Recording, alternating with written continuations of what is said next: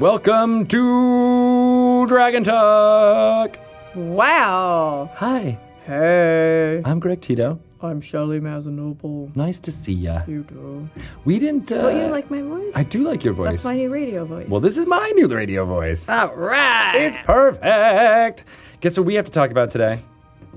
The stream of Stop. many eyes. oh my God. Isn't it amazing? Yes. We've been talking about this for months internally so here in the office. Finally, I almost have said it a few times. It's okay. That's what it's the good nature of uh, of being a stream of many eyes. You can it. There's it's a non-specific title.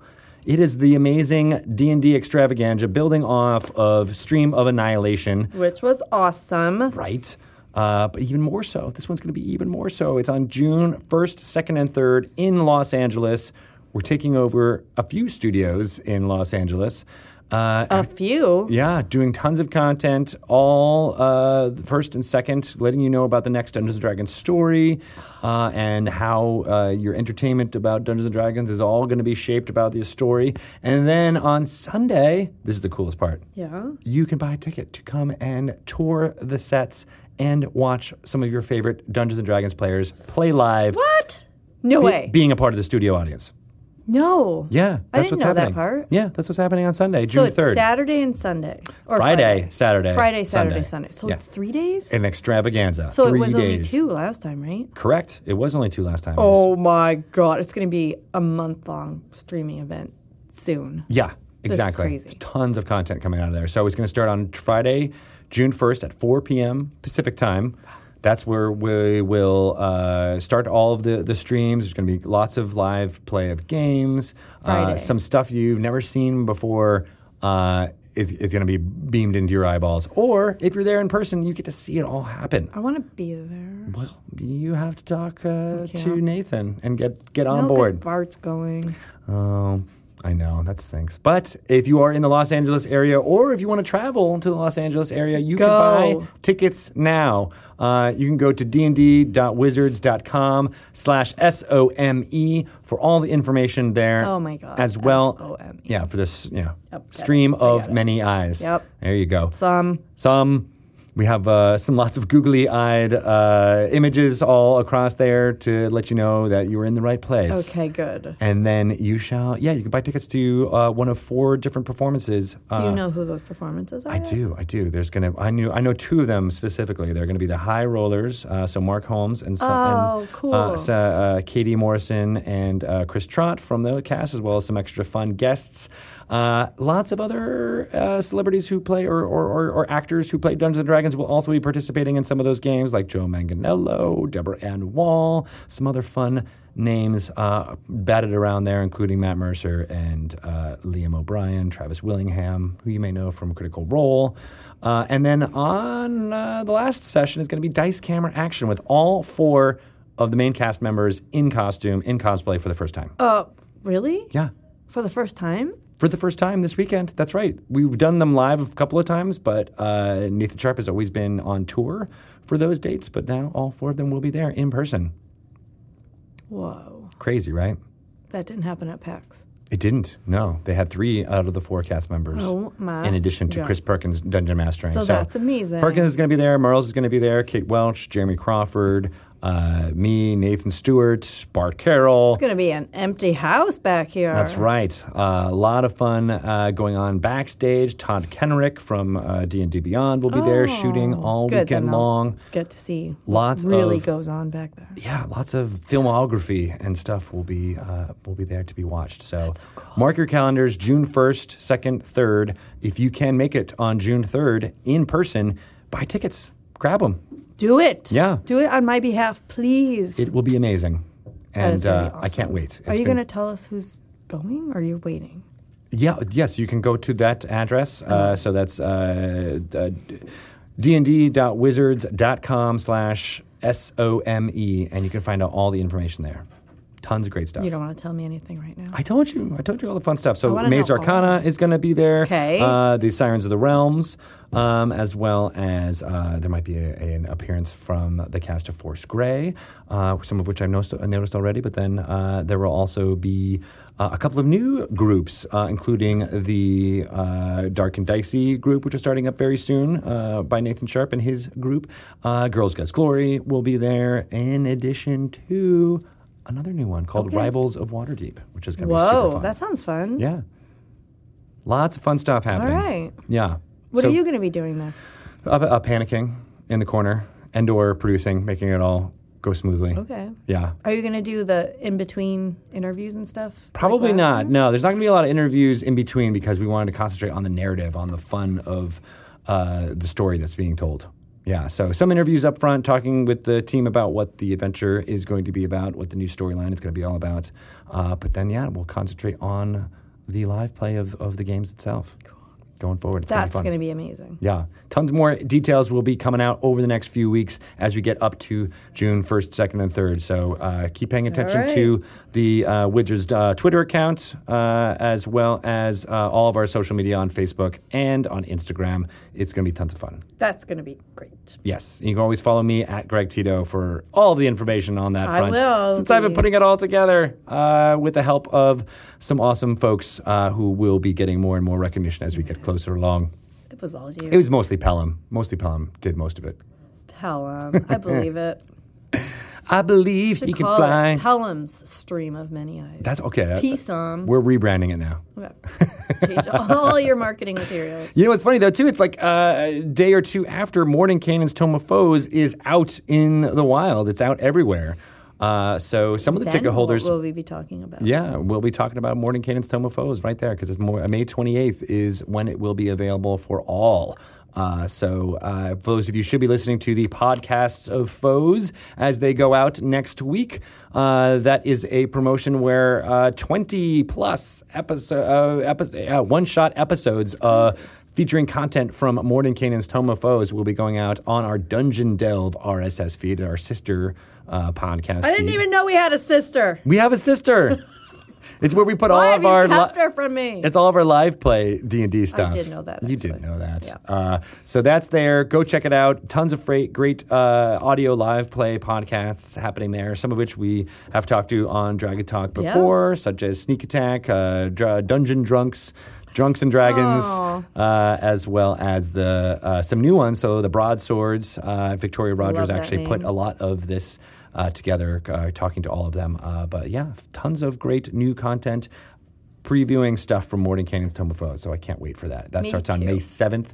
Two podcasts a day on that Dungeon Delve feed uh, until the release of Morning of Foes in game stores on May 18th.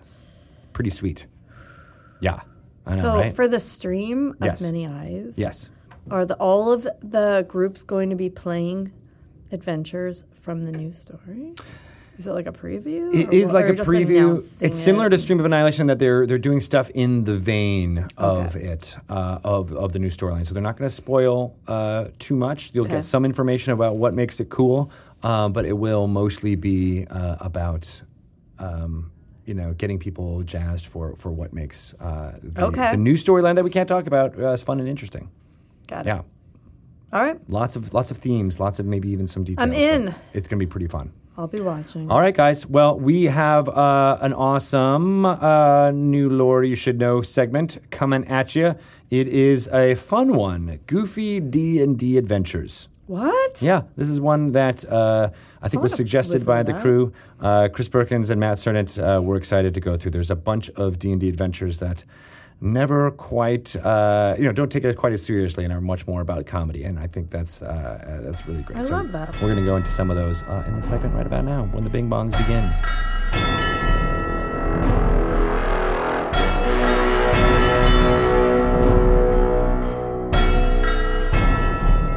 Welcome to another segment of Lore You Should Know. I'm Greg Tito, and I'm joined by these amazing lore masters, Mr. Chris Perkins. Howdy. And Matt Sernett. Hello. And this is the segment where we delve into Dungeons and Dragons lore uh, for funsies and for stuff maybe you can use in your game as more background. Uh, but this one's more for the funsies side of things as we delve into goofy slash funny slash amazing D and D adventures of yore. Uh, so yeah, where, where's a good starting point? Oh well, for those who don't know, most D and D adventures are kind of written straight, like no, not an abundance of humor, and that's because we generally assume that a group playing the adventure is going to inject their own brand of humor. And you know, bad Right. dice rolls being what they are, Everybody's gonna there have their own always be funny in-jokes. situations Yeah. that are up. There'll be in jokes that are up. So an adventure never has to try particularly hard to be funny. However, over the years, there have been several, dare I say, hundreds hundreds of adventures. You know, that have tried. that have that have to varying degrees of success tried too tackled hard. humor. Yeah. by actually writing it in Yes. the rules Oh, gosh. descriptions. And, some, and sometimes it's been very uh, subtle brand of humor, Mm-hmm. and sometimes it's been way over the top slapstick, just absolutely goofy beyond compare. yeah. how do you do that in a script like that, though? How, how is it? How is it presented? Um, Give me some examples. straight up no chaser. Yeah, straight up, no chaser, all in, baby. All Is it in the So- the read aloud text? Oh, yeah. Uh, it's Yeah. everywhere. Yeah. It's, in, Oh. it's often situational. Like we're going to pair, we're going to take something that normally you would think of as a serious thing, and we're going to turn it on its head or Got pair it with something peculiar. what's uh, what's a good example to start So, with? um, well, first of all, before we jump in, let me just say it's all Gary Gygax's fault. Okay, for for many things, but Uh, including because, this. because one of the earliest adventures in the game um, that he designed was an adventure he wrote called Expedition to the Barrier Peaks, Mm-hmm. uh, Module S3, which basically had the characters uh, fumbling through the mountains and discovering a crashed spaceship Mm. and then running around inside it uh, only to find robots, a, uh, a robotic exercise instructor or two. and, yeah. The wolf in sheep's clothing, which Oh is gosh. a creature that looks like a tree stump with a little bunny shaped mass on top of it, uh, designed to lure you into its grasp so that it can eat you. Um, it introduced us to the vegepygmies. Oh, the vegepygmies. yeah, Yeah. they made their first appearance there. Uh, these tall, small, little moldy plant folk, uh, born out of fungal spores from a rust from a russet mold. the froghemoth. The frog hemoth was born there. This goofy ass elephantine um, frog monster, uh, and uh, all, of course, rendered in that wonderful kind of Erol Otus style of art that we have uh, grown to know and love. Right. So, because he did that, he basically said, "Put aside all that you know about what a D and D adventure is, and enjoy this absolutely insane romp uh, with laser guns and other things." Um, and that basically set the foundation for what would be a series of goofy ass riffs. And was it because it was this uh, tongue-in-cheek uh, criticism of science fiction? It was it was more like a stretch. Uh, he was he was sort of showing you. You think you know what D and D is? Let me show you what D and D is. Uh, kind of things that uh, he was prone to do. Gary also gave us a later first edition project, first edition venture called Dungeon Land, Dungeon Land. which is D and D's homage to Alice in Wonderland. Ah, okay. where essentially you fall down a rabbit hole and you encounter the Mad Hatter, you encounter the Dormouse, you encounter the Queen of Hearts, you encounter the Walrus and the Carpenter. All these figures sort of re-rendered in D and D terms, um, and often they had their own unique statistics. This was followed up quickly thereafter by Gary Gygax's The Land Beyond the Magic Mirror, the sequel to Dungeon Land, which is of course the sequel to um, Through the Looking or Through, the Looking Glass is the sequel to Alice's Adventures in Wonderland, and so Gary tackled both books and riffed on them in D and D terms. And I believe at one point in Beyond the um, the Land Beyond the Magic Mirror, you can actually find a house where there's a bunch of weird gizmos, including a VCR um, and various other things that you don't find in the normal world. Was it Gary's house? Probably, probably As described. I believe there was like like Merlin, one of the wizards, had spent some time there or something, and Merlin's like you know guy running around with six shooters and weird ass things. But um, it it was very very it was it, it again showed that you can have just a good time uh, doing weird ass adventures. In fact, I was so inspired by um, Dungeon Land and Land Beyond the Magic Mirror as a youngin that um, I wrote an adventure which I'd later sort of develop and redo for a product called TSR Jam, which was an adventure collection in 1999. And I wrote an adventure that riffed on Jabberwocky. Um, Oh, yeah. so, so that was basically me just putting on my weird Dungeon Land hat for a while. So Gary was instrumental in um, pushing the humor boundaries and injecting a lot of humor into his stories, often with dark contrast. Yeah. So it kind of worked. right, because it was. Let it me, so there's there's a table. If an android in Expedition to the Barrier Beak, Peaks, uh, if it gets to grapple you, there's a table for what it results in. Uh, you know, its grappling, which includes you know forearm smash, elbow uh, smash, uh, That's- stranglehold. That's, the, that's the wrestling uh, yeah, trainer. like Wrestling trainer. uh, leg broken, eardrums ruptured, eyes gouged out, nose bitten off, neck broken, dead. Um, so, so I like, love rolling on a table to find out if my character died. yeah, it, Yeah. it gets dark pretty fast. You just go to like, yeah, I'll do a wrestling match with a robot. You know, that sounds Yes. cool. Dead. Dead. so one of the things Gary was known for was, of course, Castle Greyhawk. Um, he had a version of Castle Greyhawk that he ran in his long-standing campaign. That is not the version of Castle Yes. Greyhawk that ended up in the classic D and D First Edition adventure WG7 Castle Greyhawk, Okay. Yeah. um, which was a collection of adventures written by other people. Um, I can't even say it was loosely inspired by Gary's campaign. No, it, It it's it's so crazily it- awry. yeah, that. it's basically a collection of adventures nominally set in Castle Greyhawk. That um, this was the first product, the first published TSR adventure, I think, that really kind of went over way into the slapstick. Oh, okay. Crazy, crazy stuff. Like on one one level of the dungeon is you're hopping on a 747 and fighting a, a bunch of giant bees and bee people. You know, like another one. Another level is Mordenkainen's magnificent movie set, where you're just basically running around a Hollywood set. Yeah. Oh no! way, Really? Yeah. Yeah, Like, um, I, like I had a with like character and who was killed and- by I think a gingerbread golem. Right. Oh, Yes. Yeah, that's Yes. pretty terrifying. Right. Yes. So there was a period, I think, in the, and I don't know what, I can't remember what was happening in the world to warrant this, uh, in the early 80s, where a lot of humor started to seep into the adventures. That may have been a product yeah, of it was, and it was in a lot of different things. So, like, I mean, that that's also when you know Spelljammer was really a big thing, Mm-hmm. and so tons of Spelljammer adventures are super goofy. One of my favorite um, goofy adventures is, uh, and by favorite I mean reviled, um, is City of the Gods, which oh, which uh, I remember is- looking at that cover and being like, "What is going on with this?" It's just uh, i mean frankly it's unplayable like the map is insane like it's just this bizarro map with like thousands of red lines on it and it's supposed to mean things and and and then you have these characters in it like uh, Besoro the drunkard and uh, brother Richard the flying monk and uh, Bork Riesling um, you know, like it's clearly not meant Bork to be take- taken seriously, but it's so so goofy. is that supposed Yeah. to be like a, a, a like a Buck Rogers? I don't know. parody? I, I, I it's hard for me Riesling? to fathom this adventure, Yeah, honestly. yeah. well, it's another sort of delve into the science fiction world where you're basically running around an aircraft carrier. oh, okay. So it's similar yeah. like uh, ga- uh, not Gamma World, but uh, uh, uh, what's the one with the A? There, where you, you basically discover you've been playing in a in a, um, a ship the whole time. Metamorphosis Alpha? That's the one I'm thinking of. Got it, yeah. but that also has some goofiness to it too. yeah. Yeah. Yeah. Absolutely. Um, so early on, the humor was starting to you know cement itself in the product, so that by the time, like say, Dungeon Adventures magazine came out, um, you started to see them cropping up occasionally there as well. Um, the editors uh, were careful to moderate the amount of humor that they sort of did, but.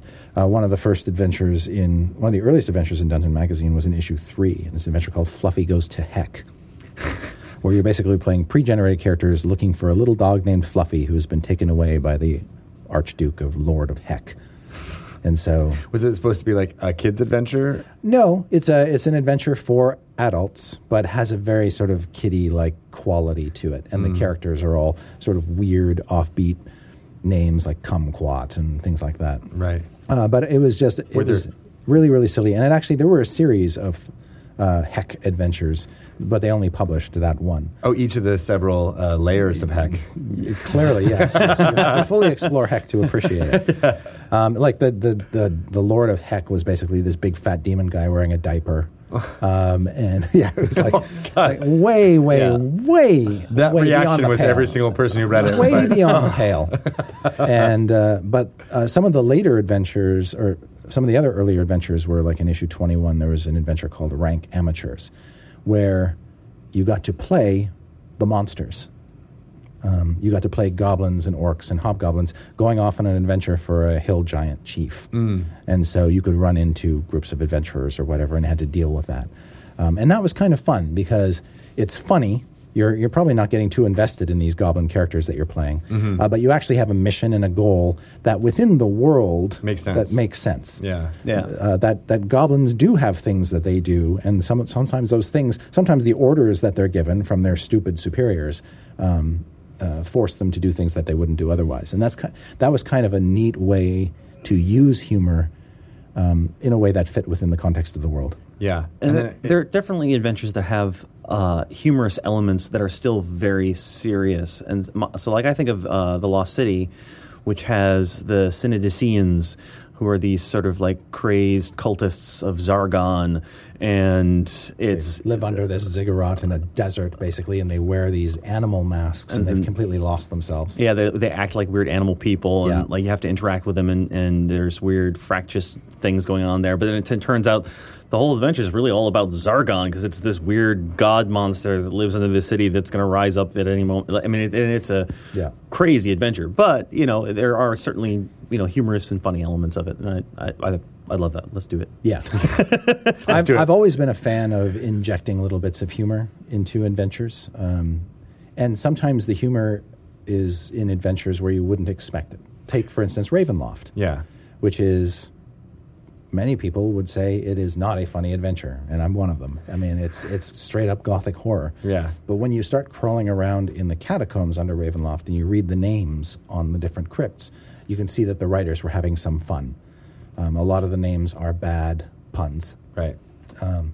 The the last crypt in the tomb is uh, contains the body of someone named Tatsal Eris. That's all there is. That's all there is. So, so then you have to, but yeah, you have to so I know would the call joke that of one it of the before you goofiest can. adventures. It's just got some fun in it. If you if you want something that's truly goofy, dig out Dungeon issue number thirty two, an adventure by Willie Walsh called Perlman's Curiosity, Mm. which was the first published adventure to use a Nilbog. Oh God! as the main antagonist. And for those who don't know, the Nilbog, which is goblin spelled backward, is uh, was in in the original Fiend Folio, and it was a monster that basically caused had this sort of aura around it that would affect people and cause them to do things backwards and start talking backwards. Oh God. And so this whole adventure is a mystery based on the premise that a village has basically succumbed to Nilbogism, and people are doing things backwards and talking backwards and leaving backwards messages to each other, and nobody knows why. And so you're basically hunting for the source and Trying to find it. Yeah. And there's all the hilarity that ensues and with that. all the hilarity that ensues with that. I remember trying to run it; it was very, very hard to do. I, yeah, I was just going to say that really depends on the performance Yes, of the dungeon master a lot. Yes, a lot weighed on really the delivery of the dungeon master. Because you can't do it in such a way that it just becomes Yeah, how can you nonsensical. naturally talk backward? yes. you know Because it was actually each Right. word was spelled Yes. backwards, right? exactly. Oosh. Yeah. That's difficult. Yeah, How, so, uh, uh, going back a little bit to when Gygax did this and then when others infected this kind of uh, uh, humor into the adventure writing itself, how is that perceived by the fandom and, you know, letters to the editor, that sort of thing? Varying degrees. I had a friend who was a huge fan of Greyhawk, and when uh, Castle Greyhawk came out, he was enraged. A lot of people were enraged by Castle Greyhawk because they felt like that was that was not simple parody; that was almost mockery. yeah, Um, and so you don't you don't mock something as beloved as as Castle Greyhawk, yeah. Unless you're marketing it as like that's what we're trying to do. right? And it wasn't readily apparent. Yes. If you looked at the cover art, for instance, it was a little bit goofy, but sort of in the style at the time. It sort of it's- fit. I mean, just a bunch of monsters basically racing across a drawbridge. Yeah. Um, And you can't you can't just be like, oh, bait and switch. This is a funny thing, right? Yeah, you would have had to really been paying attention and reading the back cover copy to understand that this is probably not your this is not your Grandpa Gary's Exactly. uh, Castle Greyhawk. Um, and honestly, the tethers to Castle Greyhawk were negligible. It could have been anywhere. Right, It yeah. didn't have to be there. And I think that's part of what if you don't do the if you don't do the setting justice, then it comes across as mockery. Yeah, and a lot of people don't like Spelljammer because of the amount of humor that was put in the Spelljammer. Right. Um, you know, some people don't like it just because the physics don't work that way, but a lot of people don't like it because of how much humor is just inherent in the setting with giff and deck apes and all kinds of things Miniature like that. Miniature giant space hamsters. Yes. Yes. And yeah. People don't people and i mean i guess there's a different taste for for for every kind of dungeons and dragons game we're like oh i'm into this gothic horror or you know this intrigue or something something like that and for whatever reason those little you know it's it's hard to run a serious simulationist Yeah. game with that as the source material Well, Yeah. especially when it's, it's sort of the main dish. Uh, I think Planescape managed to have a lot of humorous elements in it, but they ended up being kind of side dishes. So the Modrons are really weird, uh, and honestly kind of creepy if you think about them too hard. Um, but but they're they're a side dish to the other side. I mean, there's lots of weird, you know, um, speech patterns and so on presented in the products, and um, sort of, and that lended kind of a sense of humor to a lot of it. Uh, there was a lot, but a lot of the humor and jokes and so on in, in the books themselves were kind of dark because it was kind of a dark setting, and so uh, I think Planescape managed to skirt the edge of that without you know falling down. yeah Yeah. There's something to be said too about uh, as you that like most humor at the table comes from the players comes from them so if, Right. if you're trying to do the source material and the normal humor that would come Yeah. about it i could see that Yeah. being difficult Yes, and if you want to get away from humor just a second, just talk about Goofy. One of the other early adventures in D and D's history that falls on the Goofy side of the radar yeah is um, Queen of the Demon Web Pits. Re- uh, Yeah. Really? That's Yes. goofy? And I'll tell you why. So, for those who don't know, um, Queen of the Demon Web Pits is the culmination of a long series of adventures that started with the A series, which is the Slavers series, Yeah. followed by the Giants series, which is the G series, and or sorry, uh, followed by the Giant series, and then followed by the D series, which is the Drow series. Uh, all those basically swell up into module Q1, Queen of the Demon Web Pits. When My you web find search turns something up for Switch. Speaking of goofy, yeah, speaking of Griffey, my phone is listening to this conversation, um, which is which which basically takes the story into the abyss, the the 66th layer or whatever, to fight Lolth, the demon queen of spiders. Yeah. Gary had written all the adventure, or had written the sort of the um, the giant series adventures and the Drow centric adventures. And wanted to write Queen of the Demon Pits, but ran out of time because he was tied up with Temple of Elemental Evil. So he handed the ball off to David C. Sutherland, who finished it. Uh, basically, turned over a design draft. Right. And the web, the demon web itself, was sort of like this weird crisscrossing maze of corridors with a bunch of doors leading off into extra dimensional spaces which you could search. But in the end, you fight Lolth where? Aboard a spaceship. oh, Lolth's lair is a giant spider shaped spaceship. In realm space or or in, In- Greyhawk in- space or whatever. In the abyss. It's just sitting in the abyss. You can walk up to it, you can climb aboard it and start like pushing buttons and flipping levers and actually cause it to walk like a spider and, and Oh. move around.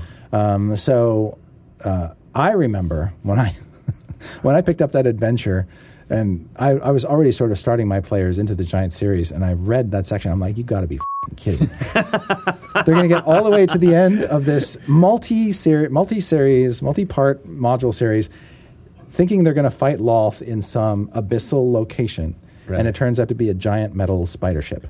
Was it stepping on the It- web of the dungeon that no, you were just traveling just sort of on? parked somewhere, you know, Oh. in a lot somewhere, uh, and you just stomp around it. And Yeah. you can you can sort of try to figure out how the controls work, and maybe Flip down the maybe cause it to walk around and do out. other things. Yeah, I exactly. There are other artifacts in the game that are like, I mean, th- and, and magic items. So, um, Yeah. you know, the apparatus of Kwalish kind of has that aspect of it. Um, there's machine of Lum the Mad. machine of Lum the Mad, and and, and so on. So, so there's like a thread of button pushing and lever pushing in D and D, um, and and. It always comes with a little bit of goofiness. Like as soon as you put a big red button on something, goofy things are going to happen. Candy colored red button. Yeah. Right, yes, Yeah. yes. So, so, so weird things happen. So Makes Yeah. sense. So that that was my first real encounter with sort of old series goofiness that kind of I found abrasive at the time. Yeah. I can look back on that adventure now with fondness, and I, it would be fun to actually surprise the players in With- that way. with that is what's happening. Yes, but at the time, the level of goofiness just was completely off-putting to me. Makes sense. at that tender age, whatever I was. Yeah. Uh, all right. Well, that's uh, hopefully that all informed where we are now with uh, with creating adventures. Uh, like you said, like with the Curse of Strahd, when you were doing that, you I, I remember you were trying to make there be some uh, some humor uh, as Yeah, part just of sort it. of. in- to- I was trying to be faithful to the original adventure by Yeah. having an equal amount of humor to what the original adventure had. yeah, because if you're all dark, all awful all the time, that can often Right. become as Yes. off-putting as it being So all when, goofy. when, all when I had my chance to stamp a name on one of the crypts, I chose uh, Elsa von Twitterberg. She had a lot of followers. Uh, I think I follow her. Yes. Uh, so thank you. That is a great uh, quick walk through some goofy D and D adventures. Maybe we'll revisit this topic with some more. Uh, There are so many more goofy There's so many more funny adventures out there. We really just scratched the barely scratched surface. the surface. Uh, where can people point out their f- most favoritist, most reviled uh, goofy adventures to you? Uh, I live aboard a Drow spaceship on the press the red 66th button. layer of, of the abyss, uh, and you can reach me at uh, Twitter at Chris Perkins DND. I am under a ziggurat, and I am Being at worshipped by mask-wearing yes, and infidels. Yeah, Yeah. Uh, and I am uh, at Sernett S E R N E T T. And uh, you can follow me at Elsa von Twitterverse. Yeah. I will answer all your questions there. Uh, thank you guys for that, Lore. You should know segment. We'll be back uh, next week with some more fun stuff. Talk to you soon.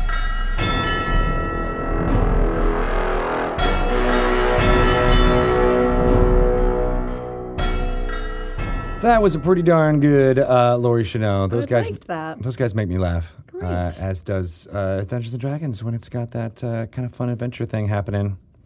Um, so uh, let's let's perhaps transition into talking to our interviews. What do you think about I'm that? ready. You ready? Ready. Is your is your body ready? Woo! Woo! Our guests are awesome. It's true. And we have uh, uh, Nate Sharp, uh, who people might know from Dice Camera Action, but is starting up a new show. Oh. Hello. Yeah. Hi, everyone. And uh, Kaiji Tang, who is going to be dungeon mastering said new show. Yes, I will be doing that thing. Hello, everyone. Hello. Welcome. Uh, so uh, let's talk about Dark and Dicey. Where where did the idea uh, for this show come from, Nate? Where, where, th- th- I'm assuming it came from your from your head. Yeah, I. Well, it, it comes from the addiction that I think everyone shares. As like, okay, well, I need more campaigns and games to play in. Obviously, like one, once a week is not enough. So um, I was just I, I was putting together a group, and I was thinking, oh, who could play? And you know, um, Kaiji came recommended to DM. And then I was I was looking at the group we had gotten together. I'm just like, this is a cool group, and I feel like this would be fun to fun to stream, uh, fun to make a show. So um, you know, talk to you guys over Wizards, and now it's it's happening. And we're really excited. Okay, so when the game, when you first put together this group, it wasn't meant for a live stream. It was just, I just want another group to play with.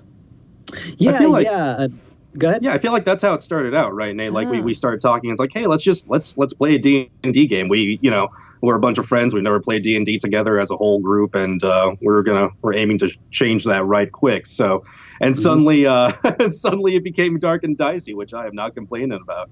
I love the name. Yeah. Oh yeah, It's yeah. really that good was- That that's all Christina, I think, right, Nate? Mhm. Like I think she just sort of came up the top of her head. We were like D and D, D and D, D and D, dark and dicey. Oh, yeah. That's awesome. because that initially uh, came up because it was uh, the campaign setting was this like not good like I, I don't know if it's do we actually call it an evil camp like it's more Well, kind of like anti-hero we, we- sort of Yeah, yeah. We, it is more anti-hero, but we, we do call it like the quote unquote villain campaign because there are no good characters Mm, among nice. the characters. nice. yeah but that came up because we were going over we were going over characters uh, and what we wanted to play and uh, uh, Christina had played in a couple RPGs but never like uh, never Dungeons and Dragons so she was like oh what are the different races? And we're looking through and she sees Yuan-ti Pureblood and she's like I want to be that. I'm like, okay. And then Katie Robb is like, those aren't good though. Like you can't you can't be a good aligned character with that. You, you may you may be murdered while trying to walk into a friendly town. Let's uh, let's figure something out. Right. Mhm. And then uh, that decision kind of led Kaiji to bring up, "Hey, let's uh, let's do an evil campaign or a villain campaign." And I was like, "That sounds interesting," because I've never actually played one.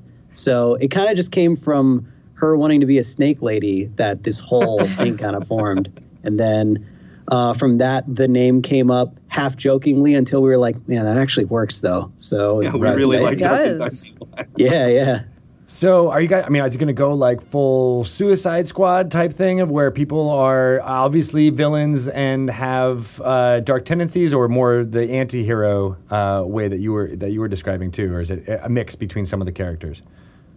Uh, well, as it's turning out so, so far, it's it's far more anti-hero. I mean, they're they're villains in the sense that obviously, you know, they're not good people, but they're all these characters are all very earnest and true. They all have their own, you know, very uh, uh, deep-seated ideologies, and they're they're real folks. So it's not so much they see themselves as villains; they're just very imperfect people. They've had shady pasts. They've had cruel, unnecessary things happen to them in their lives, and they've all wound up together, and they're sort of just sort of gonna see if they can make their way in life, you know? So in that way, no, they're not great, but you know, they're not the worst people. All right, so they're basically like They're every other Yeah. every other Yeah. D and D campaign. They're, they're shades of gray, but leaning towards the darker part of the gray. But they It's they all- don't like they work. You all work together. Like you're not, or or not. Yet to be determined, I guess, Okay. right? Sort of.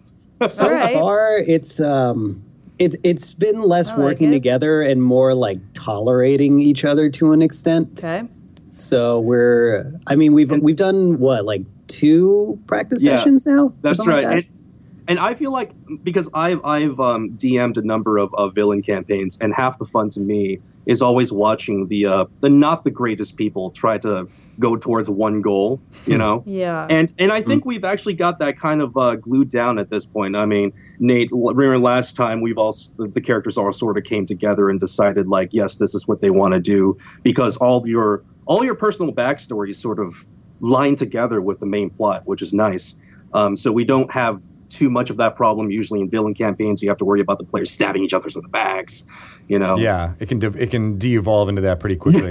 yeah, Right. Which can be fun, fun in its own right, but um, For a one shot, first- But right. not yeah, for like a- definitely a- a one shot. Yeah. so that's good. You guys have done a few uh, uh, practice sessions. You guys are starting streaming on May 14th, right? yes, sir. Correct. So, uh, so the, the right now those practice sessions are just kind of like making sure everybody gels, and you have like a. Is it going to be stuff that's canon for the characters, uh, or were you going to like start clean on the 14th? Uh, Uh, I think it's gonna be. Oh, go ahead. No, no. Uh, so I was I was probably going to say the exact same thing you were. Um, we have a couple of uh, canon stories uh, in the bag, and we'll we'll uh, catch the audi- audience up um, on the first uh, on the first stream uh, pretty efficiently. Um, not too much heavy story stuff has happened, so we can catch everyone up pretty quick. That makes sense. Um, yeah. Yeah. In addition to that, we have kind of we have our second session recorded, which uh, probably my guess is a week before or something like that. When we start streaming, we'll actually air that as like an episode zero. So, like, We were testing Uh, cameras out, and we're like, oh, cool, we can actually Yeah. record this and see what it looks like. Yeah, it's like, oh, it's Smart. actually like just a just a tech test ended up being like totally good to go. So we're like, oh, well, we'd be able to uh, let people take a good look at what happened. nice. And you're uh, uh, Nate. You're playing a character that's not Paultin, right? Right, right. It's uh, it's, it's funny you say that, but yeah, I'm playing uh, Pluck. He is a swamp druid Kenku, and he's he's already so much fun because He's they, they tend to be yeah they tend to be more on the neutral side and um, not giving away too much of what happened in the uh, first couple episodes, but playing him has been it's been a lot of fun. It was also kind of weird because a couple things happened in the first session where he wasn't exactly in his right mind. So, so uh, it, it's been it's been interesting playing a new character right off the bat, something altering how he would actually act, and then going back to it. So he's he's a little messed up, but it, it's appropriate. Like He- most he's so. Kenku. It's a good right. name for a I Kenku. love Pluck. Yeah, Pluck is a good It's a name for a great name. Kenku. I didn't even think Oh, about yeah. that, but the, the It's feathers. fantastic. He- He's he's so Nate's, fun. I love him. Nate's already found uh, uh, hilarious ways of abusing the Kenku, um, the mimicking. I was going to ask feel about that.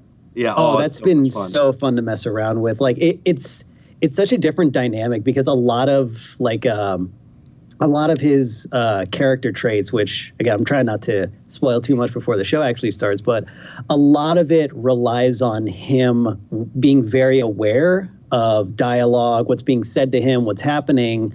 Uh, a for the mimic, and B for another trait of his. So it's been, it's it's been really like like attentive. Like I'm like really trying to take note and watch everything everyone's saying because anything that said or done, like he could potentially use, like in the Yeah, near there's there's future. very clever ways of Pluck getting out of situations just by parroting back um, a, a dialogue that I've given uh, the part, Mm. and and you've already done it, Nate. So it's it's Mhm. I, I I I'm thrilled for the future for Pluck. yeah. It's so cool. Are you doing it like just through through memory and and actual mimicry alone? Um, it's a lot of it's uh, taking notes because the the character has probably a better memory than I do. Right, because that's the Kenku's whole thing is that they can only, you know, reproduce sounds that they themselves have heard. Uh, Mm-hmm. So I was wondering if there's, I mean, I've always had the dream of playing it with like an actual voice recorder. Uh, and then, and then creating a Oh. soundboard on the fly, but I'm like, it would, that would recall you know, like actual coding information, which I don't have. Uh, but Don't I give mean, Nate ideas. He's he's I am, that's- I- it's too late. right? I, I already the- the saw it. I already saw him. turning. stroking his uh, his non-existent like- goatee there.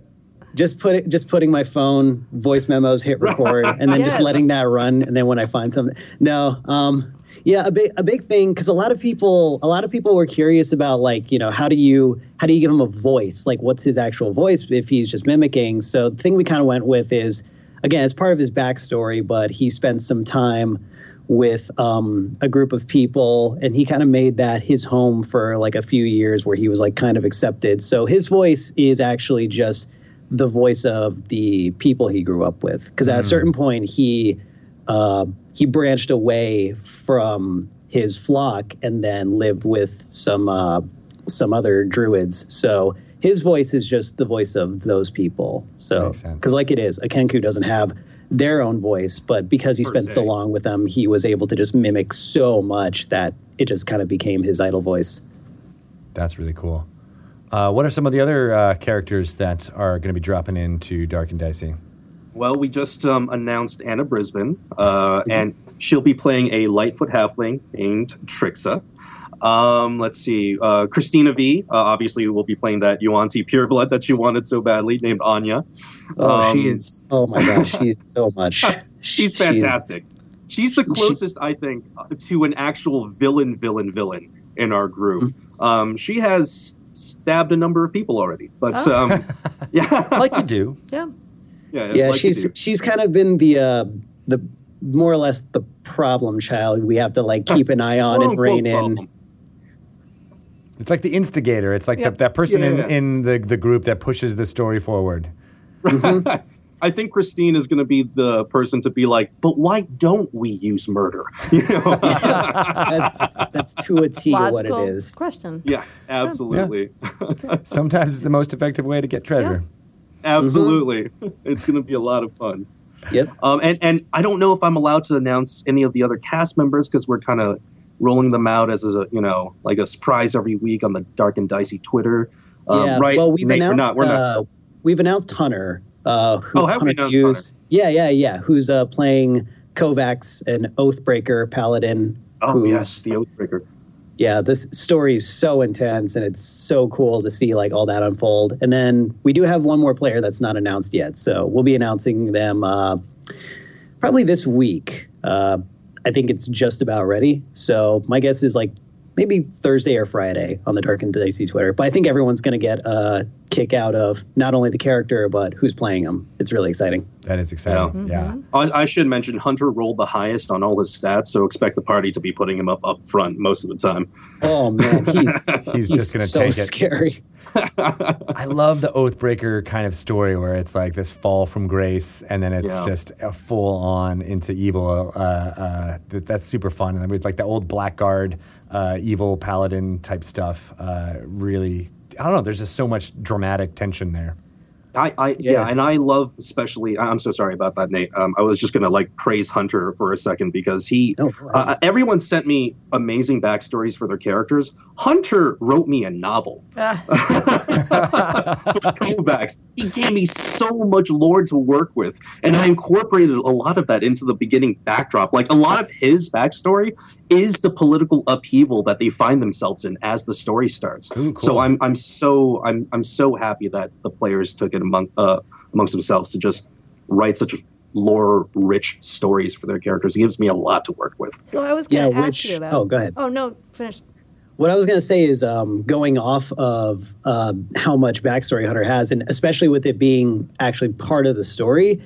It, it's funny because I don't think Hunter was even planning on it really being part of the uh, the campaign so much because like what's happened with his story has like become infamous in the world, and he's he's had to break the habit of introducing himself because literally every single time he's introduced himself, they're like, "Wait." You're the guy who did X, Y, and Z, and then suddenly everyone wants to And kill has us. gotten It's the like, party into trouble multiple times now. Mm-hmm. yeah, two sessions and already like three people have been like, I know who you are. It's like, shoot. Because the dungeon master's like, that's the guy that wrote the long backstory. Shouldn't have written so much. That's right. So is it as a as a dungeon master different to run a, a villain campaign as opposed to a non-villain campaign? Like, do you have new Um, other tactics up your sleeve that you're going to use? it's only more difficult in the sense that um, you, you have to be aware that these characters are on a very morally gray scale. So, like sometimes, like when you're running a regular D and D group, you can just assume that the heroes will probably not want to burn down the orphanage, right?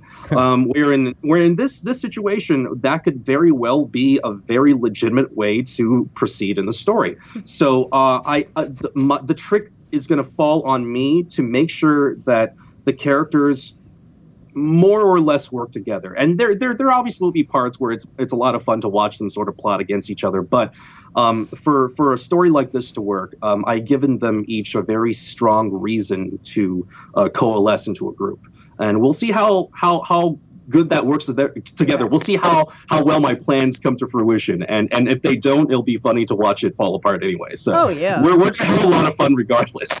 So these backstories, what was the directive that you gave the players, and then what, what, what did you, how did you weave all of that into? And I, I assume that you're going to be rolling out things throughout the campaign that they've provided to you, but Um, well, I, I took I took some of the major parts of everyone's backstories that they sent me, and I've basically uh, uh, put it together into a large, over-encompassing storyline. Like they, th- um, uh, Hunter's backstory weaves into everyone else's because it's so expansive. You know, um, uh, everyone's lost something, or everyone's seeking something, and everyone is trying to basically fill a hole that's been drilled into their lives, right? And it's all worked out so far with everything that people have written me that it all goes into one line of lore. Um, so it's a very strong, uh, um, uh, uh, uh, what's the word I'm looking for? A very strong um, motivator for these characters uh, to work together. I've asked everyone to basically, you know, it's like you're you're all guilty of a crime. You all need to be, um, for one reason or another, you all start off on this prison barge, which is how they did. We all started them off on a prison ship. How And very it- Skyrim of you, or, uh, Yeah, or, or I Divinity love- I love- Original Sin of you. I love I love prison ships, man. It's a classic. I, um, and yeah, I, I just I, I can't wait for the next few sessions because I, I, I just I'm just so excited to see these characters interact with each other and and try to and try to sort of claw the way towards their own goals. Nate, do you know the other players' backstories, or are you finding it out as you guys play? Um, I know I know a good amount of Hunter, uh, the Oathbreaker's backstory because he's um he's a really really good friend of mine that I'm with. Like I see him almost every day, so we're you know we've been talking about the D and D campaign a lot. And um, so he was like running ideas by me, and he's like, "Oh, here's what I'm thinking," blah blah blah. And I'm like, "Oh, it's such a cool backstory." So I don't, I haven't seen like the final detailed version, but I have a really, really, uh, I, I basically have a good outline of what he did, and it's, it's, it's pretty intense. And then uh, with our, uh, with our Yuan-ti, uh, I've, I've only gotten a vague thing because Christina's wanted to try and keep me in the dark, even though she's been like tempted to like talk about it a bit more. Yeah. But um, and then um, our other two players, uh, Anna and unannounced. Uh, I I know No, no. Oh, I loved unannounced's Good work catch. I know. oh, so good. in But, that B um, movie. Uh, out of everyone, they're um, I probably hang out with them the least. They're they're also super busy with their lives, so I I haven't been able to really talk to them outside of actual sessions. So I'm super in the dark over what they do. All I know is that there's one point where Anna's character something happened and it was terrifying, and then lights went on and everyone was dead. And I'm just like, whoa, Oh. what do you what do you do? Worst Anna's surprise character- party ever. Oh yeah, Anna's character is at once the cutest character ever, and also like the most terrifying ring girl you've ever seen in your life. I Ooh. I love her to death. That's super cool. She's she's like she's like the part like she's like the monster of the party, if you can believe it. This tiny three foot nothing person. Ooh, I can't wait to see that Yep. unfold. That looks really interesting. That's cool. All right, so how? What's the? Has everybody who's in the cast have they all played D and D before? Are they experts? Are they? You know, is, is, is some of them some new to this? What's what's the uh, the experience range? I think we I think it- range in experience, right, Nate? Like um Yeah, yeah, it, it kind of covers the whole spectrum. Um, obviously, most of my experience is through Dice Camera Action. Uh, Christina has experience with her RPG show, but it's a homebrew show and it's not D and D, so she doesn't have experience with Fifth Edition proper. Um, let's see, Anna, I think literally just started playing her first campaign like a week before uh, we talked to her That's about being on the show. Yeah, so she's super new to it. And Hunter's then, uh, obviously experienced. hmm hmm Hunter Hunter's had experience. I I don't think with 5e. I think he's played with like past editions, and then I think Zach has had the same amount as probably Hunter. So he's played in the past, but you mean unannounced, don't you, Nate? I didn't say a name, did I? Well, we'll ignore it. We'll we'll we'll. No, I said a- I don't know. I said a first name. Okay, Jk. Y'all didn't hear it. we'll ask the court reporter to uh, strike that from the record. yeah, yeah. No, that's cool. Plus, uh, problem. I don't know. We'll we'll treat that as like an early bird special for the people tuning in There to you Dragon. Talk. That's right, because this this uh, podcast form won't go out until after you have announced the unannounced. Oh, that's there right. go. So good for Yeah. that. That's right. and the. Twitch audience is very good with secrets. That's, I, that's what I've heard. I. Knew I, was, I knew I was going to do that. I knew I was going to. I was like, Yeah. I'm careful. I'm going to watch. I'm going to watch my mouth I'm and not glad say it a wasn't name. me. I'm and just, like, I'm just, I was, I was worried about the same thing. It's I'm looking at the screen of my cast list and like, oh, don't say the word. Guys, time, Blame Tito. time travel is hard. It's it's not. it's really hard. It's not an exact me about science. it. exactly. it's cool. I, I figured that would happen. Anyway. So with but yeah, uh, so wide range. Switching tracks a little bit to uh, to what's been going on with Paultin and uh, uh, the Dice Camera Action. There's been a lot of shattering of realities and things changing and shifting back and forth.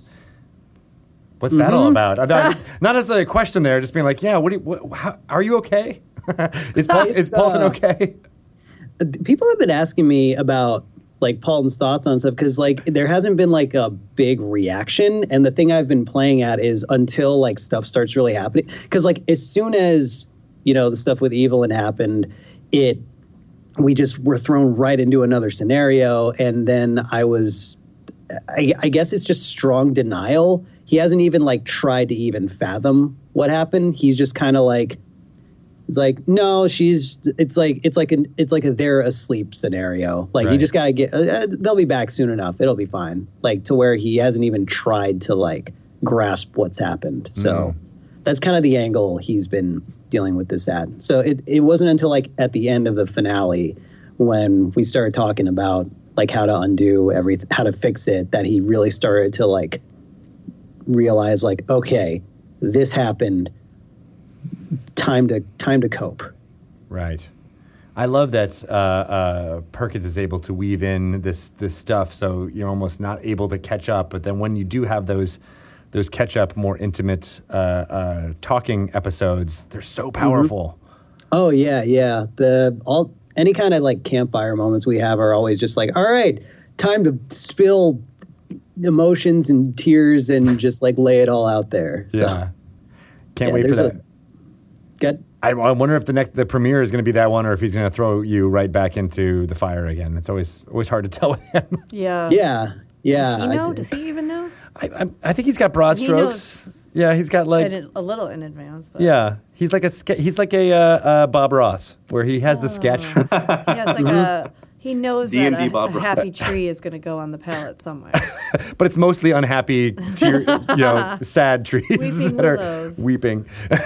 he, he he still makes it work though. I, I, it's it's magic. I swear. Like I watched his uh his uh the the finale. The I think it was on D and D Beyond where they were asking him about the finale, and he was talking about like you know like all right, season three, Tomb of Annihilation. The first half of the season is going to be getting to the tomb. The second half is dealing with the tomb. And he's like, and now we're at the finale, and they haven't even like gotten to the tomb. So it's just like you, You never know.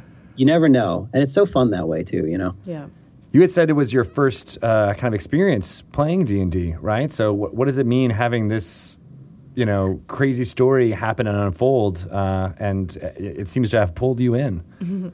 I'd say this is because my my first experience were sessions that lasted like probably like three or four meetings, and then like people's lives happens, and like I've before Dice Camera, well, s- since starting the India, like I've probably started in like five or six groups, and none of them really last too long because you know, especially out here in LA, it's like oh the drive or finding Right. time and stuff like that. Trying That's to get actors such together is like herding kittens. You Yeah. know, Yeah. yeah it's it's it's always tough. So this is with this is the longest and definitely like most impactful d&d story i've ever been a part of. And like some of the stuff that happens is just like i, I didn't know it could get so like personal to the character. I didn't realize that was ever a potential in d&d even mm. in the groups where i'd been in like four or five you know i always thought it was just like oh write your backstory and maybe at some point you'll talk to it in like some like like you said like some campfire episode or something like that but i i never really took into account like oh no the actual setting the story is going to really bring that too instead of like oh you're going to interact with these npcs and you're either going to kill them or you're going to help them with their quest if that makes sense you know Right. Like- there, there's a conception of it where it almost feels more like a video gamey, right? Where you're like, oh, I'm just going to do this. But the, having Chris uh, Perkins throwing those like screwballs at you with the actual backstory involved, and it sounds similar to what Kaiji is doing with uh, Dark and Dicey too, is to like have it be integrated immediately. Uh, is, is pretty exciting. yeah it's really cool Do you think Paultin will ever show up in Dark and Dicey? That would be so tricky, but I have I have wondered about that. Um, it's playing playing two very different and yet similar characters at the same time in the same thing would be would be a challenge. But then again, in the I guess spoilers for the finale, we played um, us versus evil us, so I, I guess it's possible. Oh, evil Um, Paultin, yeah, like uh, awful, awful Paultin could uh, Yeah, he could, could, show end up. up, in Dark Yeah. Dicey. It could be one thing. One thing I was always uh, because uh, I I posted about uh Pluck when we announced it, and I was talking about him, and Holly's just like, I really want Pluck and Strix to be friends. I'm like, yes, more than anything, that would be amazing because I feel like they'd be they'd Yeah. be they would click really well. Holly loves birds. It's Yeah. perfect. Mm-hmm. It's it's so Yeah, that perfect. seems a So little metagamey. yeah, exactly. Of course, But- she would like a Kenku. Right. oh my God! Did you see mean- that amazing? Uh, this is kind of not directly on topic, but the Kenku cosplayer who was up at Emerald City Comic Con. I was watching that video earlier today. It's so good. It's amazing. It's so awesome. Yeah. someone will have to link me to that afterwards. I would love to see that. It's Oh, yeah. so Really cool. uh, it's I think literally, I'm sure if you YouTube Kenku cosplay, it'll be like the first result because it's All so right, got it. yeah, because So Todd uh, spoke to Todd Kenreck from D and D Beyond spoke to her at uh, uh, Emerald City Comic Con, and she gave her interview in costume. And Mm-hmm. as her jaw is moving up and down, the beak of the uh, Kenku moves up and down. It's oh, that's, That's cool. sweet. yeah, she's got she's got all the movements down and everything. Uh, really great work. Yep. Uh, so inspiration awesome. for So uh, for for Pluck for sure. Yeah. A friend for Pluck. A friend. Mm-hmm. Here's hoping. So, Kaiji, have you ever DM'd live on a live stream before? On a live stream, no. I mean, I've I've DM'd plenty of stuff ranging from you know your your World of Darkness games to your Pathfinders to your D20 moderns, um, and we we've sometimes uh, recorded uh, some of the uh, sessions, but never on live streams. So it's going to be interesting for everyone involved. So everybody was cool with this idea, and you're like, "Hey, let's take this thing live." Everyone was Yeah. like, "I'm doing it. We're doing it. No Yeah. problem." Nobody had any apprehensions.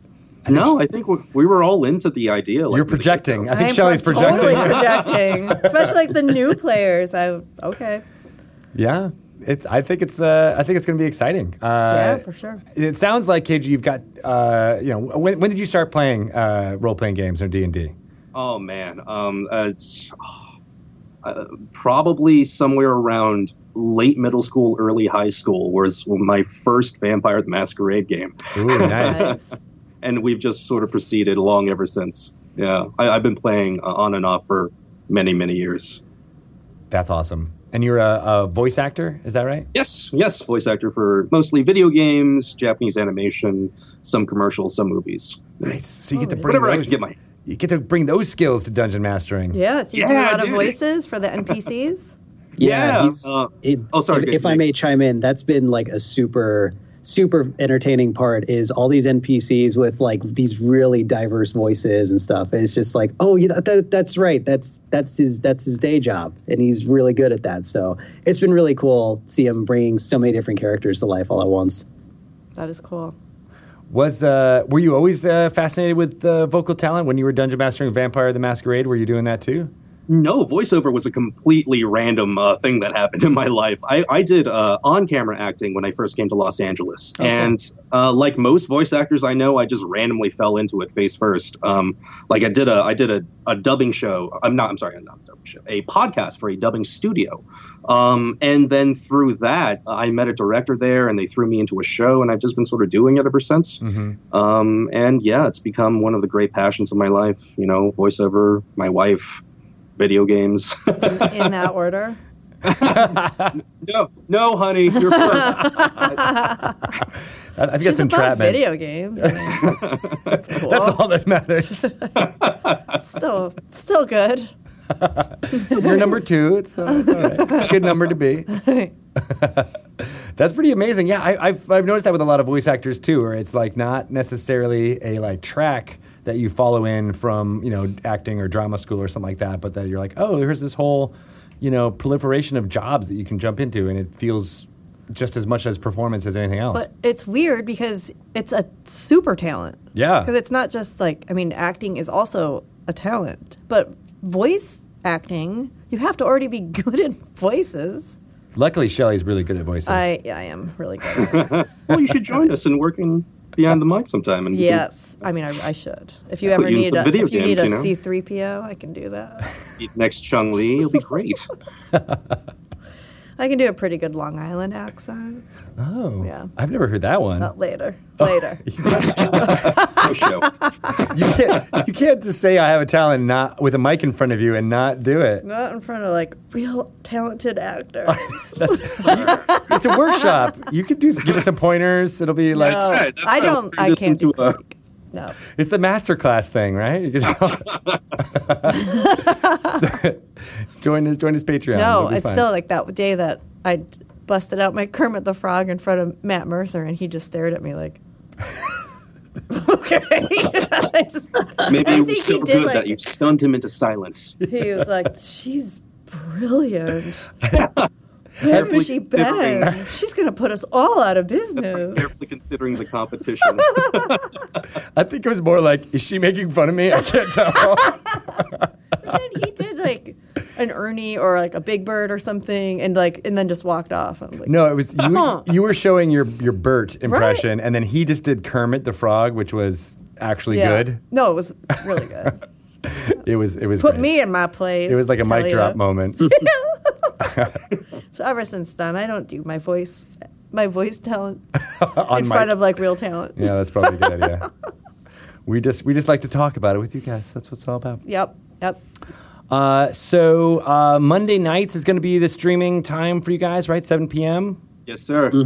That's Seven gonna be PM Pacific. That's pretty exciting. Every week uh, over the summer, uh, I'm excited uh, about Dark and Dicey. Uh, too. I, I, I It's a feel good like, summer show. It sounds like. yeah, you can just jump into it Yep. and uh, and feel The the, equivalent of a beach read, but it's a live stream.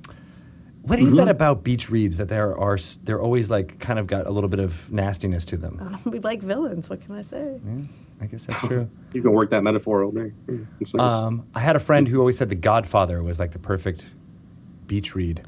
No. Are you guys? Uh, are you taking any inspirations from like I don't know why exactly, but are you taking inspirations from from like real crime movies or Goodfellas or something like that when you're crafting the story? there, there, there will be there will be uh, one or more mob type organizations involved. Yes, I have that planned. So in, in that way, yes, absolutely, there will be a Godfather uh, so reference or two.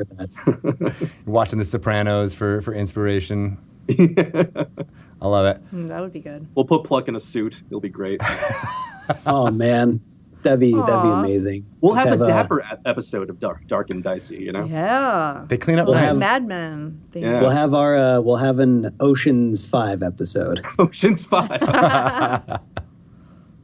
Ooh, a heist type thing. So yeah, is it gonna? Is it set in uh, the Forgotten Realms, uh, where where everything else that's been going on on the on the D and D Twitch channel is? Um, it, it, it is, but I have uh, created a custom island nation for this game. Okay. So it, it won't be found anywhere else in like lore books and stuff. But um, uh, this is an island nation called the Blacksteel Isles. It's very rich and it's ruled by s- pretty corrupt magocracy. Ooh, a mageocracy. Yeah. Oh, yeah, magocracy. People are uh, folks who visit the island must have a identification bracelet, and they are not allowed to use magic unless they have permission from the magocracy. Ooh, creepy. Oh. Yes. It's like a police state, so you're almost like rooting for the underdogs. Why do you visit? That's it. What's why am I coming to this island? Not, Uh, not exactly by choice for Oh, the us. by prison very boat. yeah. Uh, it's a, it's a very it's an economic powerhouse nation, which is why people are forced to do trade with them and visit. Cool. Uh, so, but but you can travel to say the Sword Coast or something like that. You could go to Neverwinter or uh, uh, uh, up and down. Yes, yes, that that that would be possible. Yes. neat through teleportation, of course. If you get Yeah, of course. if you get the right If you get permission, permission. Yeah, if Yeah. you get the right bracelet. we have to get the right forms together. Sign this in That's right. Takes a triplicate. long time. It's like getting a permit from the Not city. your eyes. Yeah. Yeah, uh, Pluck almost learned the hard way that it, he needs permission to use stuff. He's just like, oh, I'll just do this thing, and then all of a sudden it's like, oh, I, I'm sorry, um, th- I, I won't do it again. There, there are a series of security systems on the island to to enforce that rule, and uh, Pluck almost made martyrs out of their entire party in the second sitting. So I can't wait for the third and fourth. That's awesome. Yeah. I like it. Uh, so I like the idea too of there being, you know, not just Paultin crossover, but maybe Strix uh, and uh, some other folks from Dice Camera Action or other uh, uh, people on the channel. I, I mean, I would hope that'd be amazing. That'd be so much fun. Yeah, I love that whole idea of like a, uh, a Marvel Cinematic Universe type thing of like. Oh, that'd be so cool. Yeah. Right. Uh, so sweet. We'll have to make sure that all happens uh, as much as possible as the as the as the weeks go by. Yo, yeah, definitely. Uh, what are you most looking forward to uh, hearing or getting things happening through uh, this story, Nate? Um, I, I'm definitely looking forward to seeing on how like how pluck unfolds because again it's like as much as you plan you don't know where the story's going to go i learned that i've learned that very much so with uh with paultin and how how the world has like unfolded around him and how much it's changed the original vision i had for him in like an amazing way so uh pluck n- knowing knowing his background and knowing like how he handles things um a, for a broad term, I'd say he he's not good with stress. So this whole scenario does not seem ideal. yeah. So he uh, th- this doesn't this already seems like a not ideal place for him, which is gonna bring out the best worst in him. So I'm Especially with. Christina's character constantly Mhm. calling Pluck like chicken man or Oh. Oh, oh yeah, poor she's Pluck. the worst. Yeah, Oh, he's. we had a moment where um, it was when he was in his his uh, altered state of mind to where because like he he's he's kind of a little guy. He's like a little picked on, and uh, our our fifth player was like unsure about him. He was just like, yeah, whatever. He's just a dumb bird person. And then um, in his in his panic, he just unleashes like just really strong magic right off the bat. To which uh, our fifth player like walked over. He's just like, I'm so sorry. I didn't. I, I. If there's anything you need, I, I didn't mean to be rude to you, and just you, you, you let me know if you're good. So he's he's a wild card, but he's. I, I, I think every player in this is a bit of a wild card, Yeah, which sounds- makes Yeah. it fun and stressful. Right. and That's how Christina, I like my sessions. you, men- you mentioned Christina's your fiance, right? Mm-hmm. What's that like playing together? Uh, does the Chicken Man ever? Take it out in real life. after the session, you're always like, "Hey, um, That was really hurtful. I know there was just our characters know talking to each other, but I Yeah, know. right. It's no, we, we actually talk about that, and I mean, me personally, I love the dynamic because I don't know. I feel like a lot of people might predict like, oh, you know, uh, Nate and Christina are playing together. Let's see like what kind of like, you know, like, Lovebirds. love story and stuff unfolds. and meanwhile, we we just our characters just hate each other, and like he is he is just so terrified of her, and is just like, please please don't kill me, and just leave me alone, and stop being mean to me. And it's it's a really fun dynamic. Her dynamic with everyone is kind of uh, yeah. I'll just say everyone's kind of like, mm, this we don't know about this one, so. It's been a ton of fun. having planned a wedding, uh, it seems like this is very much like a microcosm of what's Yeah. happening in your Oh, relationship. therapeutic. yep. you can see. I- Yeah, this is going to save you a ton of money on therapy later.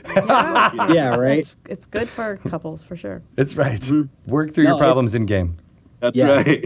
It's great. It's it's so awesome. I love it. It's been definitely it definitely for for only being two sessions in, like from a narrative standpoint, it's definitely been like the most impactful story, like just right off the bat. Like we cool. we were just thrown in and everything's already like really crazy. So and that's what I love about it. Is there an end point to this, or are you guys just going to keep playing, or do you have in mind like ten episodes, or and then hiatus? I, or I, I have an endpoint. It's just, um, you know, uh, I don't, uh, I'm not quite sure how many sessions it's going to take us to get to it, but it, there, there is definitely an end to the story. okay.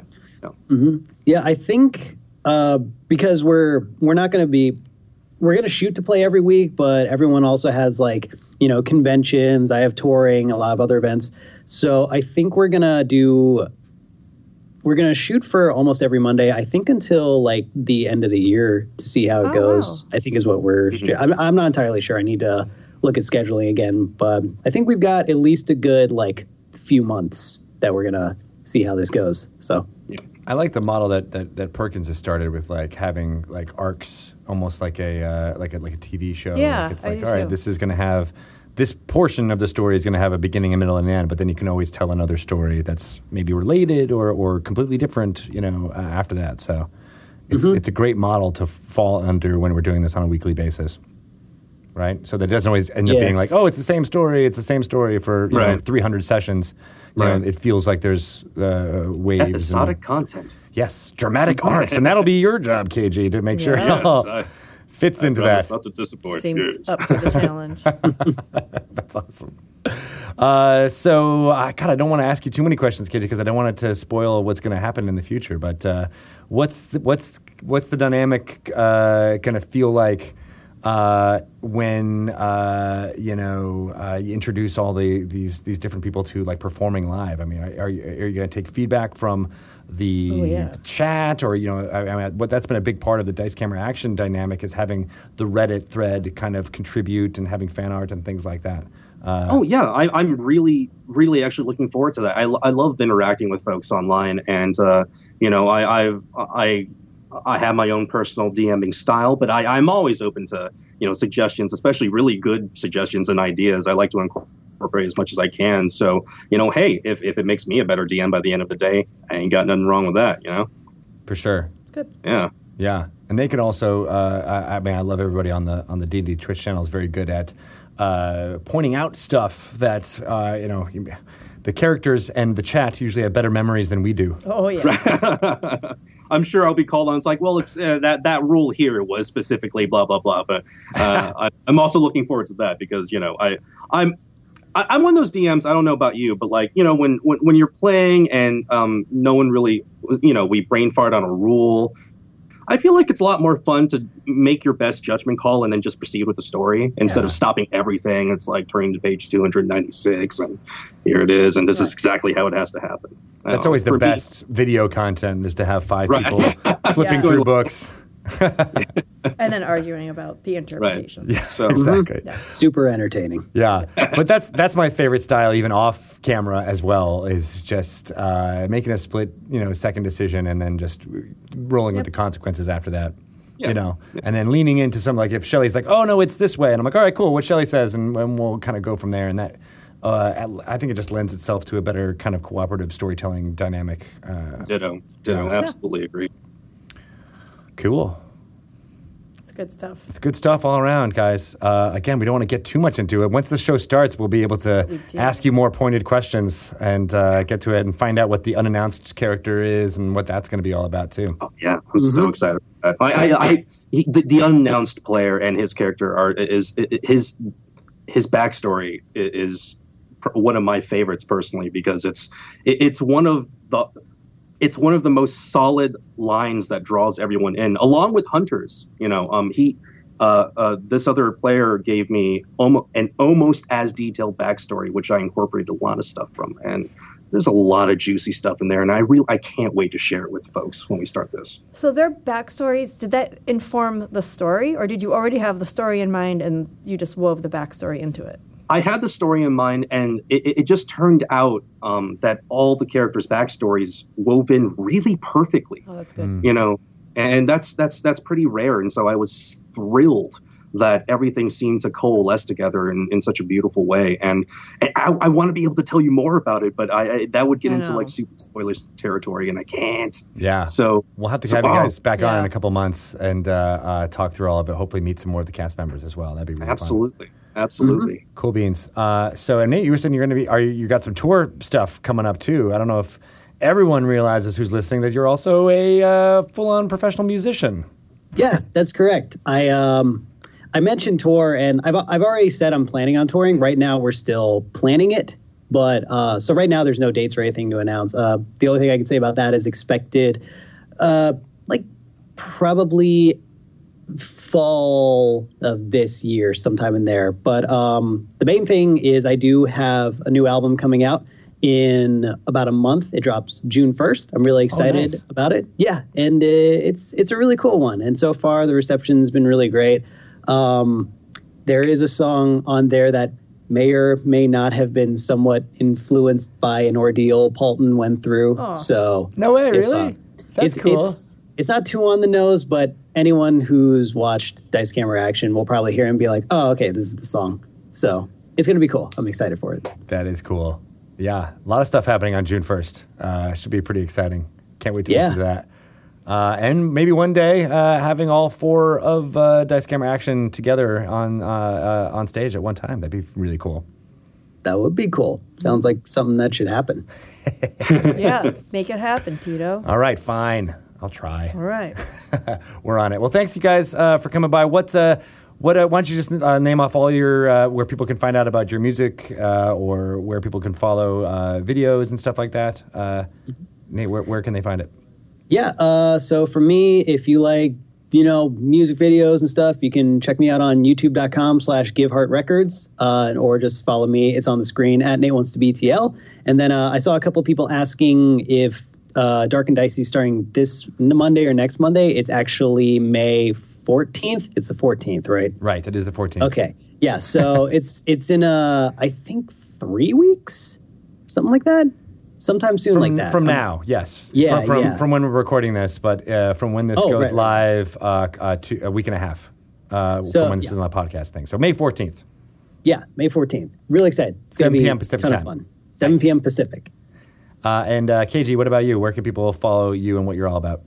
Well, I mainly live on Twitter, and you can find me at just Kaiji Tang on Twitter. Um, also, I have a public Facebook page. I think it's Kaiji Tang Voice Monkey. and for uh, fans of my voice work, uh, if you want to check it out right now, um, Detective Pikachu was just released, and you can hear me as um, Detective Pikachu. No way, really? Oh, yeah, That's yeah. you. I didn't know that. That's you That's right, Detective Pikachu. wow. Pikachu playing Dark and Dicey. He'll be uh, he'll be a s- bonus character. That's awesome. Yeah. Yeah. We should have mentioned that up front. I've, I've, well, I, I'm not a huge into the, the, the Pokemon fandom, but I've heard a lot of people talking about uh, that and how they're really excited about it. So, uh, uh, congratulations! That's going to be really fun. Thank you, thank you so much, man. I can't Yeah. wait to see Ryan Reynolds take on it on the, in the live action movie. That's gonna be that's gonna be amazing. exactly. Good stuff. Uh, all right. Well, uh, thank you guys, and uh, I can't wait for May 14th to drop. Uh, in the meantime, we will definitely have you back on uh, and uh, talk more about all your characters and all the crap they've been up to.